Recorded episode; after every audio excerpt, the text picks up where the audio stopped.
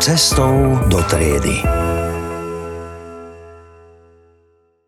Už zase sa to stalo.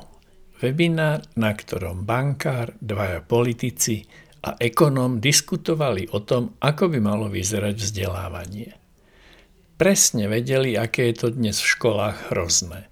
Deti sa učia iba samé zbytočné veci, namiesto tvorivých činností len memorujú, všetky učebnice sú zlé, všetky vzdelávacie programy sú zlé, všetky vyučovacie metódy sú zlé a tak ďalej. Veď to poznáte. O tom, ako oni reálne učili alebo učia, nehovorili. O tom, ako sa zapojili do aktuálne sa chystajúcej reformy vzdelávania, tiež nehovorili. Asi čakajú, až bude dokončená a pripravujú sa na webinár, v ktorom nám vysvetlia, že deti sa po reforme budú učiť samé zbytočné veci a tak ďalej. Poznáte to.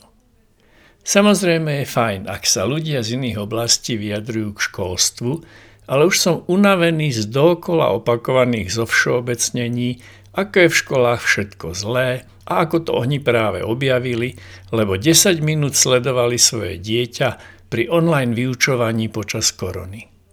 Mimochodom, myslím, že je najvyšší čas, aby učitelia začali organizovať webináre o tom, ako by mali fungovať banky, ako by mali fungovať politické strany.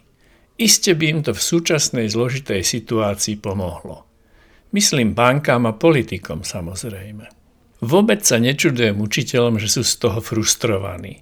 Treba tú hmlu negatívnych vyjadrení nejako rozptýliť a mám nápad ako. Keby sa všetci učitelia dohodli, a napríklad zajtra by každý odučil jednu výnimočnú hodinu. Nemám na mysli dobrú hodinu, tu predsa učíte bežne.